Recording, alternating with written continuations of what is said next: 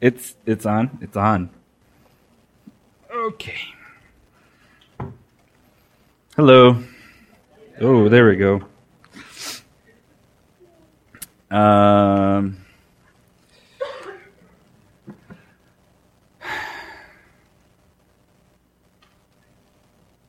Let's pray.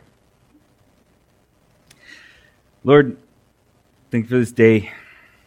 Um, thank you for your blessing upon us. And um, thanks for Daniel. Thank you for this community. And um, I pray that you would bless this evening, um, that you would bless the things that I'm about to speak um, as we talk about the tongue. Uh, guard the things that I say. Um, that if I say anything that you don't want me to say, that it would fall on deaf ears. Um, but give us receptive hearts to hear what you want us to hear. In your name, I pray. Amen. All right. So we're going through the book of James, and we've come to chapter 3, which in my Bible is titled Taming the Tongue. Um, but first, I want to give a quick recap um, of what we've done so far. So, Eric talked about voluntary servanthood in chapter 1 and the code that James lays out for servants in the kingdom of God. Rod taught us about uh, the God as the perfect master, um, and he contrasted God against his boss who wouldn't let him clean the bathrooms, right? Because he wanted to be able to manipulate his employees. So God, that's not God. That's the boss, and then God is the perfect master. Um, Russ gave us the picture of the old manor house with the old servant, um, the old butler named James, who gives new servants uh, their handbook to read and to follow. And Corey told us about favoritism and challenged us to think about how we allow our preconceptions um, to affect the way we see people. And then Eric, I wasn't here, but Eric listened. I listened to the sermon online, which you all should. But Eric last week challenged us uh, that we can talk as much as we want, uh, but if we don't do anything about our faith, uh, it is dead. Because faith is relationship, and relationship uh, produces stories and deeds. Um, there's also an overall theme that runs throughout chapters 1 and 2 of poverty. Um, that we are called to draw ourselves up in our poverty in the kingdom of God and to humble ourselves where we have been given much, um, where we are rich, um, and to submit ourselves to God. Uh, in fact, Eric, in his introduction last week, said that our life is to look for each other's poverty and to speak to it and to call it out. Um, and that's where our service happens. Of course, there's so much more to all those servants, sermons, and you should go back and listen to them. They're all online. Um, but here's the rough picture so far is in our walks with God, we are servants in an old manor house who will experience trials, and we have been given instruction by older servants um, on how to serve the perfect master who is God. And all of the things we've talked about so far joy and trials, temptation, listening, favoritism, rich and poor, faith and deeds they all come within the context of being um, a servant. So, we're, I don't have any slides. I don't know why I'm looking at the TV. so we're in chapter 3. We're going to look at cha- uh, verses 1 through 12, um, which begin with a warning. It says, Not many of you should become teachers, my fellow believers, because you know that we who teach will be judged more strictly. Um, and as we talk about the tongue, this is stuck in the back of my mind since I'm teaching today. Um, so, a few points. First, in one commentary, uh, I read it was noted that teachers are listed in high honor by Paul, and they hold a great responsibility. Um, in Matthew 23, James is talking about the teachers of the law and tells his disciples essentially, do what they teach, but not what they do. Um, they knew the law and they taught the law, but they did not practice it, and therefore were judged strictly because of it. Um, and I like this quote from the commentary. um, it says about teachers um, he must never get into the position when his scholars and students cannot hear what he says for listening to what he is. And I think that's a good warning. Um, second is uh, in the Amplified Bible, which is just a translation that has extra translations of words and clarifiers and stuff. Um, it clarifies teachers as self constituted censors and reprovers of others.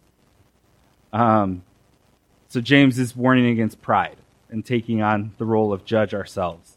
I thought that was really strong language. I was reprovers of others. Um, and third, I was talking to Eric earlier this week. Um, he said that maybe we just shouldn't be teachers in Arizona schools um, because the pay isn't great and they don't get treated very. I don't know. I don't think that's what James is saying, but uh, my wife's not a teacher in Arizona anymore, as much as she actually would want to be. Um, but here's the thing: is is we're going to be talking about the tongue a lot tonight, and I think one important thing to remember is that teachers talk a lot. I'm going to talk a lot. Um, and they use their tongues, and we'll see in a minute how strong of a warning James gives to those who speak. I'm going to drink some water. There's this handy shelf down here.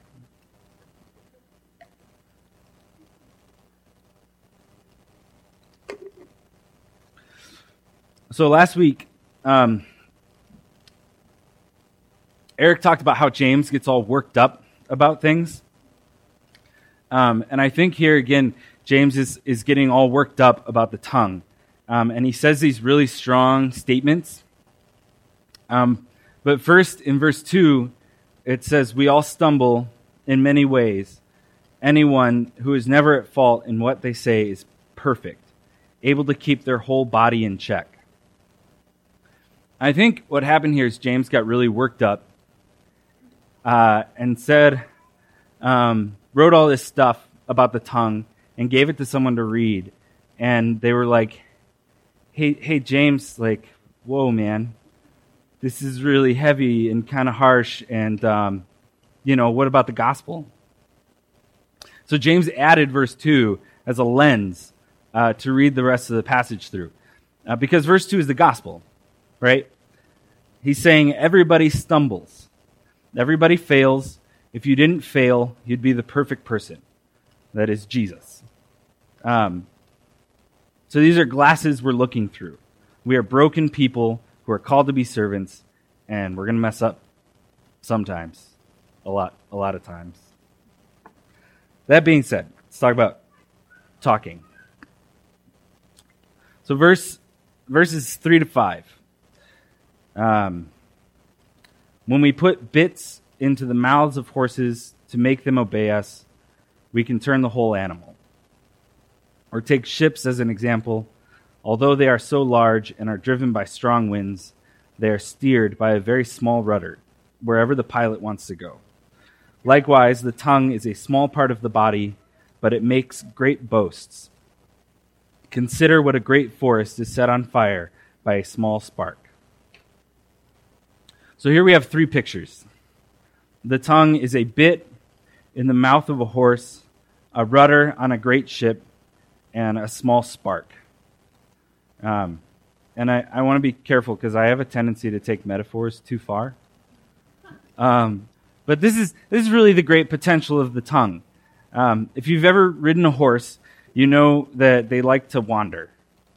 Um, they stop to eat and, and they pull off the, the trail or wherever you're trying to go. Um, and you, you end up pulling on the reins a lot. Like I, when I rode a horse, I ended up pulling up a lot and trying to get, you know.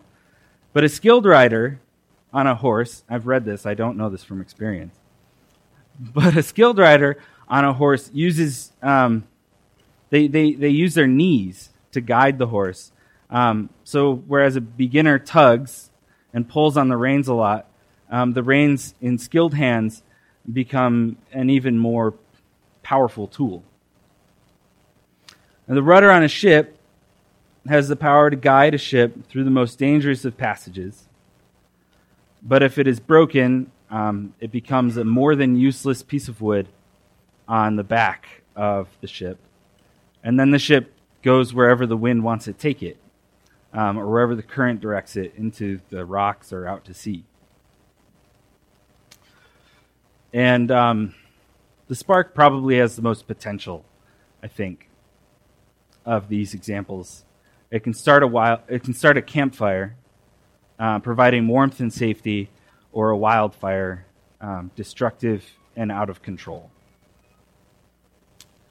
So I like to tell stories.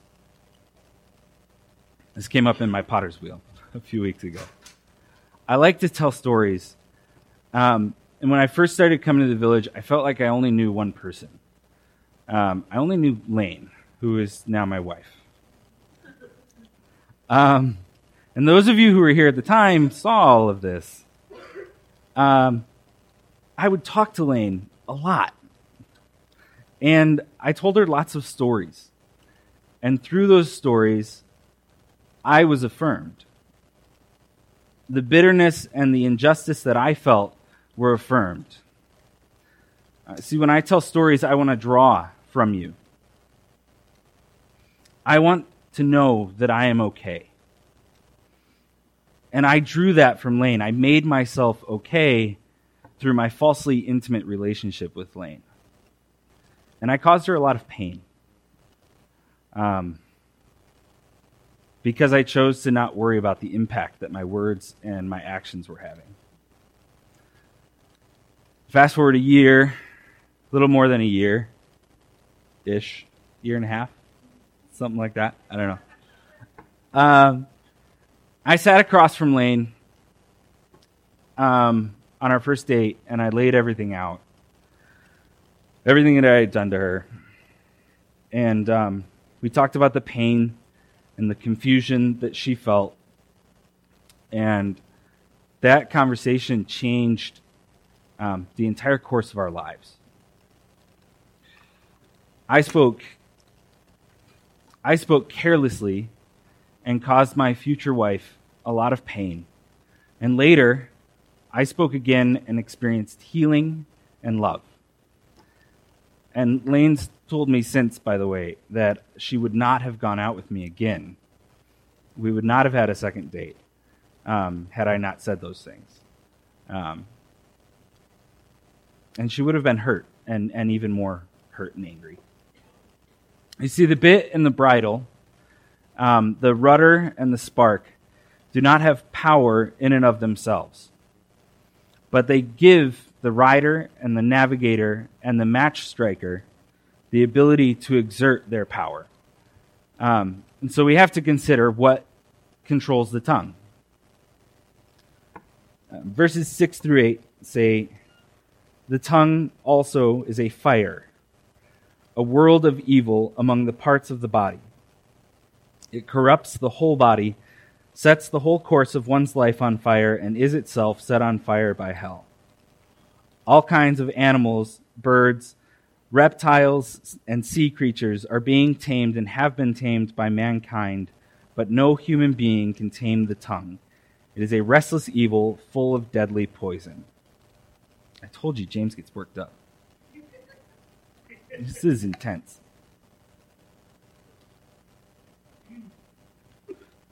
So here again, I think I think Russ talked about this, and I think Eric mentioned it. I might be wrong about that, but you should go back and listen to the sermons and figure it out. Um, here again, we return to Genesis and to man's original purpose. Genesis 1:28 says, God blessed them and said to them, Be fruitful and increase in number. Fill the earth and subdue it. Rule over the fish in the sea and the birds in the sky and over every living creature that moves on the ground. James knows God's purpose for humans was to enjoy his creation. We were given the world and we rebelled and tried to seize control. And in that, we lost control. James sees that humans have still tried to, to subdue the earth, and we are still trying to subdue the earth, um, but they have lost control of themselves. And he's all worked up. He's exclaiming in despair at the state of the tongue and the damage it causes. But in the midst of this, again, there is the reminder of the lens he gave us earlier, the gospel. The purpose of Jesus' life was to restore relationship. It was to give us hope that though we cannot control the tongue, Jesus could. He was the perfect person, able to keep his whole body in check. And the life of a servant in the kingdom of God um, is to listen to God in relationship and to strive to speak the gospel. James openly admits that as servants of God, we are broken and unable to be perfect. But his longing is to see servants of God who would take care of the things they speak. So, um, this is uh, the last passage, and I have some thoughts. verses 9 through 12 say, With the tongue we praise our Lord and Father, and with it we curse human beings who have been made in God's likeness. Out of the same mouth come praise and cursing. My brothers and sisters, this should not be. Can both fresh water and salt water flow from the same spring? My brothers and sisters, can a fig tree bear olives or a grapevine bear figs? Neither can a salt spring produce fresh water. There's a funny thing that happens every time I speak up here. Um, it's not really funny. It's God. Uh, while I'm preparing my talk, I always struggle with the thing I'm going to talk about. So, we weren't here last week because we went to Yellowstone, um, which was really, really cool and beautiful. Um, we went to visit Lane's brother Neil. And on Sunday, we traveled all day and got back at 11 p.m. And I'm in a pilgrim group that is now ending um, with Daniel and Jesse um, because Daniel's going to college. Woo! And um, we talk about, we went through the gospel study and we talked about God and the gospel, story, identity, kingdom, um, and we prayed together. And uh, I asked Daniel to pick us up from the airport um, because he's on summer break and he's going to be a college student, and I figured he wouldn't be asleep anyway. Sleep is good. You need sleep. So we're sitting on the curb waiting for Daniel, and um, we have our luggage, and there's this traffic cop. And she's whistling at cars and, and telling people to move on uh, and letting people cross the crosswalk, you know, stopping the cars, generally doing her job. And Daniel pulls up and gets stuck because there's people in the way. And there's a couple cars. And so he's sitting there waiting for the cars to move. And the traffic cop whistles at him uh, to move on. And I lost it. I started arguing with the traffic cop um, about how there were cars in the way and the only place for him to go was a fire lane. And why should he have to go all the way around if we're 10 feet away from him? Generally, making a fool of myself, allowing my anger to control me. And so, in my tiredness, which is not an excuse, but merely the truth, in my tiredness, I allowed my tongue to burn up and light a destructive fire that reflected who I am when my filters are down. So, my two interactions with Daniel this week were a campfire of warmth and safety in Pilgrim Group and a destructive wildfire out of control um, with the argument with the traffic cop. And as James would say, my brothers and sisters, this should not be. So, my understanding from listening to the sermon, and I, I'm sure there are some different people here this week than were here last week, but my understanding is that all of you read your employee handbook. Yes? Yeah. I'm I gotta I have to say I'm really more with Eric on this. I didn't I might have skimmed it, but I, I definitely didn't read it all the way through. So I want you to help me out. What would an employee handbook say about the tongue or about speaking? It's what? what would it say? I, I'm, I'm, anything. Yeah.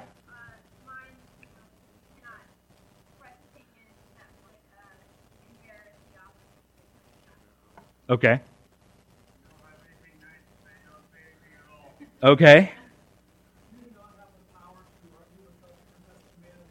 Okay.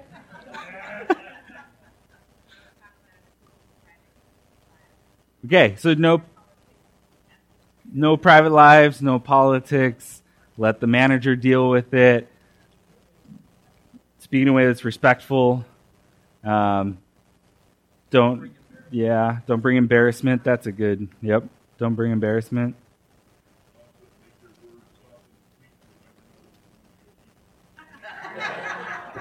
That is excellent.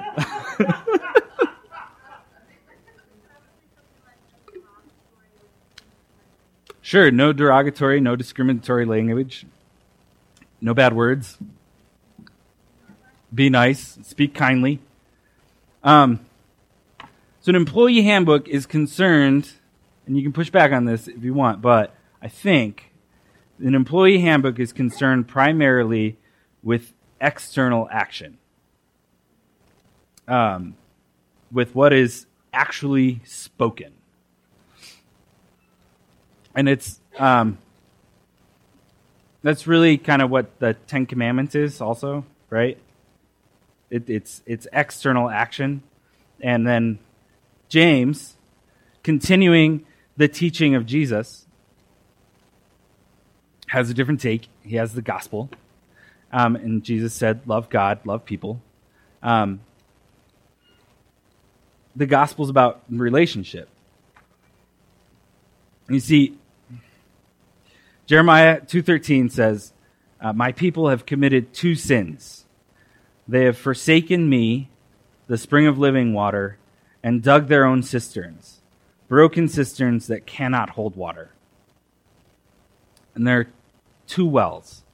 One that we have dug that holds nothing and cannot quench thirst, and one that offers living water. Jesus said in his encounter with the Samaritan woman that he was the living water, that he had the living water. And this is what James is calling servants of God to, that we might drink deep of God and so pour out fresh water and not salt water. Um, it is the, the internal action that is what matters. Um, and we are not capable of controlling our tongues without relationship with Christ. And even then, uh, to paraphrase what Rod said when we were talking about healing, I am broken, and if I were able to speak perfectly, I would be dead and with Jesus. So I was.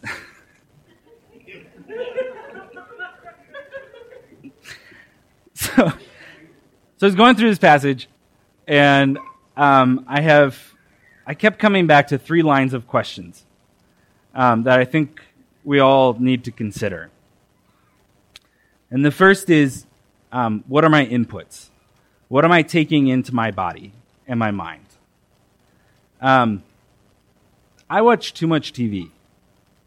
I think I understand some of you don't have TVs, but generally speaking, I think we watch too much TV. Um, like I, I used to watch this show House. Um, this was like nine years ago. Um, I was living in like an all guys house, and I watched like I think three seasons in a row of House um, over the course of like three days, which is really just not a good idea. But so House, the character House is this really sarcastic, sometimes cruel person. And watching the show, I would hear myself in my interactions with people in real life. I would hear this, this sarcasm. It hooked right into my sarcasm. And I would hear myself reacting sarcastically and, and having that sort of cruelty to my speech. And I just, I had to stop watching. Because even the most innocuous programming still has elements of the world that we find so hard to filter out of our minds. And the amount of time that we spend on TV and the internet and YouTube, which I know is on the internet, just wanted to emphasize that. The amount of time that we spend on TV and the internet far outweighs the amount of time we spend with God and in community. So, what are my inputs? What am I taking into my mind? Second is, what am I dwelling on? What am I meditating on? A key element um, in the stories I tell about myself um, is bitterness about injustice or perceived injustice. And it poisons my soul and stirs up my anger. This is the internal dialogue that we have in our minds that we think is okay because no one ever hears it. We don't actually speak those things. But it's still poisonous because we aren't called to demand forgiveness, and we aren't called to forgive only when forgiveness is asked for. We're called to forgive um, and to meditate on God. And it really, in a lot of ways, I think this goes back to what Corey was talking about about favoritism. Is that if we dwell on the things that we know about people or the things that people have done to us, then it affects the way um, that we interact with them. And I have things from like 15 years ago, 20 years ago, that stick in my mind, and I chew on them, and I can't let them go. And they are poisonous. Um, so, what are my inputs? What am I dwelling on? Um, and the third line of questioning, um, the third line of questions is this uh, Am I listening before I am speaking? Am I formulating my answers before the other person stops talking? And am I concerned about what I want to say? Am I more concerned about what I want to say than about listening to others? Because I've been so convicted recently about the idea that if I am thinking of my answer before you are done talking, I am no longer listening to you. Um, if I am, yeah, if I am thinking of an answer before you are done speaking, before that, the three things, the oh, the questions, yeah. Am I listening before I'm speaking? Am I formulating my answer before the other person stops talking? Um, and am I more concerned about what I want to say than about listening to others? Um, this is idea like if I'm thinking of what I want to say before you're done talking, I'm not listening to you anymore. I'm thinking about myself. And I was talking to Rod this week, and he was talking about how we live in a polarized culture. You are not done talking, and I have already decided who you are and what I think of you. There's no room for care and compassion. And it happens on, on like social media also. The internet is a raging wildfire set on fire by careless tongues and deaf ears. There's a song by Levi Weaver. I really enjoy Levi Weaver. If you haven't heard of him, he's got good music. Um, he's kind of he's kind of yelling at God, and he says, "And I feel so entitled to be heard. Demand you interpret every word. I'm so American. And I, oh, I need more faith, I guess. I swear, if you tell me how to get it, I'll do anything." And this is the demand that we have on God and the people around us that we be listened to. That what I have to say is the most important thing. Um, but James is calling us into relationship with Christ. Because we have this passage backwards. We read this and we think that we have to hold more tightly to the reins um, and to the boat's steering wheel and to the matches. We think we have to be better, which inevitably results in pain and salt water. Um, when in reality, James is calling on us to let go of control and allow Christ to take control and so fill us up so that we might overflow with fresh water. Um, what time is it? Six fifteen. Of all the sermons to allow you guys to push back and ask questions, this is it. But we have to go on. So, talk about it while you're eating.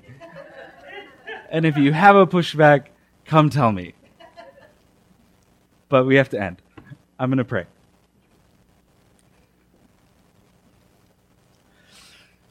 Lord, uh, thank you for this community.